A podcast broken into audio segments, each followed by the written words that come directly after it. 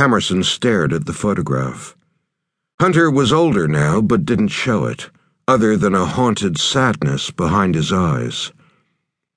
After a mission in Chechnya, Hunter had suffered a catastrophic battlefield trauma and was brought back to the HAWCs more dead than alive.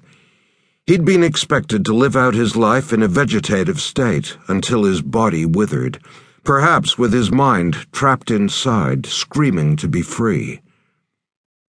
But Hammerson had handed him over to the newly formed ASRU, the Alpha Soldier Research Unit of Fort Detrick's Medical Command installation. Hunter was to be their test subject for the experimental Arcadian treatment. It wasn't expected to do more than deliver some cerebral stimulation for enhanced cognizance and muscular mobility. After all, the man was little more than a vegetable. But Alex Hunter had woken, and was much more than he had been. In fact, much more than anyone had ever been on the planet. He was the one real success of the Arcadian treatment. Something already in Hunter's system had bonded at the DNA level, changing him, mostly for good. He had increased strength, increased speed, improved cognitive abilities, and wound recovery.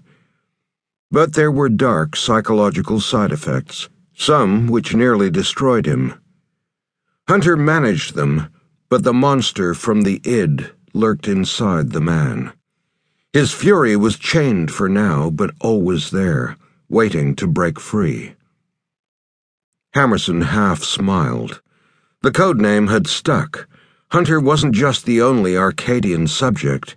Now he was the Arcadian. Hammerson's phone buzzed, and he lifted it to his ear. Jerry? Got something, Jack. Weird, but it might fit.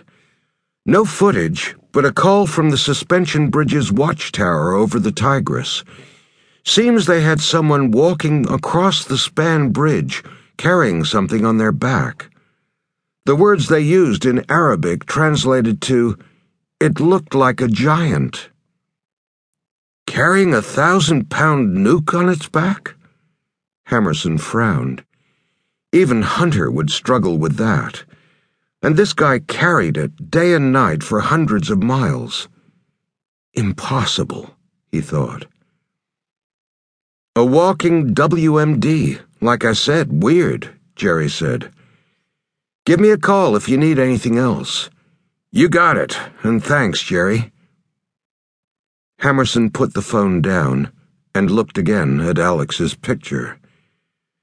Send a WMD to find a WMD. He flicked to the next screen. The scarred face of Second Lieutenant Casey Franks appeared. She had been HAWC Special Forces for a number of years. Standing five foot ten, she was the most ferocious HAWC they had for hand to hand combat, and spent her time training her body, ripping it and punishing it until she looked like she was assembled from whipcord and iron. With ice blue eyes and a snub nose, her face may have been called attractive once, but a cleft scar running from just below her left eye down to her chin pulled her cheek slightly to one side, giving her appearance a permanent sneer. If you ever needed someone to kick a door down and go through it to hell, she'd be your first choice. Hammerson selected her for the mission and moved to his last team member. The next image made him smile as the broad face of Sam Reed stared back at him. Sam was a two legged tank, standing at six foot eight. He was older than the rest of the team by a few years, and a man who exuded total confidence and calm. He was as laid back as they came, and was Uncle Sam to the team. Sam had been personally recruited by Hammerson himself. He was an ex Ranger, 75th Regiment, just like he had been. A previous mission to the Amazon had ended badly for Sam, with him shattering his L1 and L2 spinal